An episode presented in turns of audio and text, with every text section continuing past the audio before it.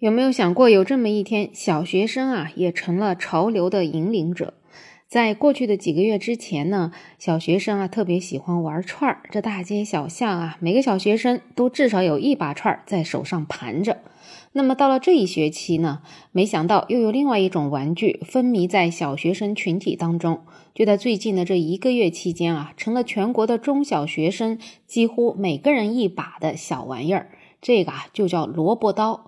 萝卜刀是个什么东西呢？说实话，我还是第一次听到啊。我在网上查了一下，这个东西啊，长得还真有点像萝卜丁，整个呢都是塑料做的。那么虽然名字里带个刀字，但是实际上呢是仿了刀具的大致的外形。前端呢是挺厚的一个钝钝的角，那么刀刃的部分呢，平时是藏在刀身里的，那么咔嚓一甩便能出鞘。说实话呢，这个萝卜刀啊，还挺有点像我们以前看到的弹簧刀啊，一摁这个刀就弹出来了。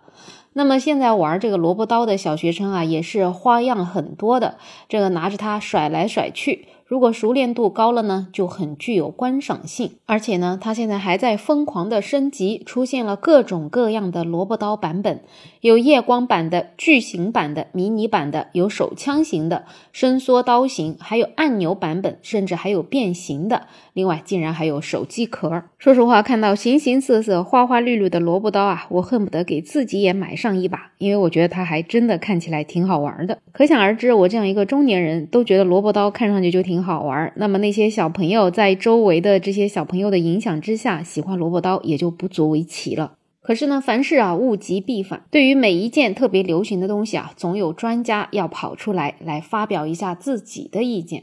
那么最近就有重庆某大学的教授专家说，拿着玩具刀做刺、捅、戳等动作，可能会从潜意识里激发孩子的暴力倾向。那么，为了体现这个萝卜刀的杀伤力啊，当时这个文章还配了一张图，说这个萝卜刀把这个 A4 纸啊给刺穿了，另外还有一个被戳凹进去的一小块苹果。甚至还有一些凑热闹的自媒体拍视频演示啊，讲这个刀的危害。视频里面也可以看到啊，这个人仿佛用了很大的力气，终于戳破了一个橘子，以显示这个刀的确存在着危害性。所以看到这些说法，是不是觉得这萝卜刀啊，它还真的是挺可怕的？不如把它禁了算了。可是你想想，就这样一个所谓的萝卜刀，它连萝卜都削不了，只是名字里带个刀子，就让一些人若有所思，就让一些人害怕了。什么不好，什么危险，容易引发这个，引发那个。归根结底，这其实不就是一个玩具吗？小孩子在这个年龄玩玩具，不也是理所应当的吗？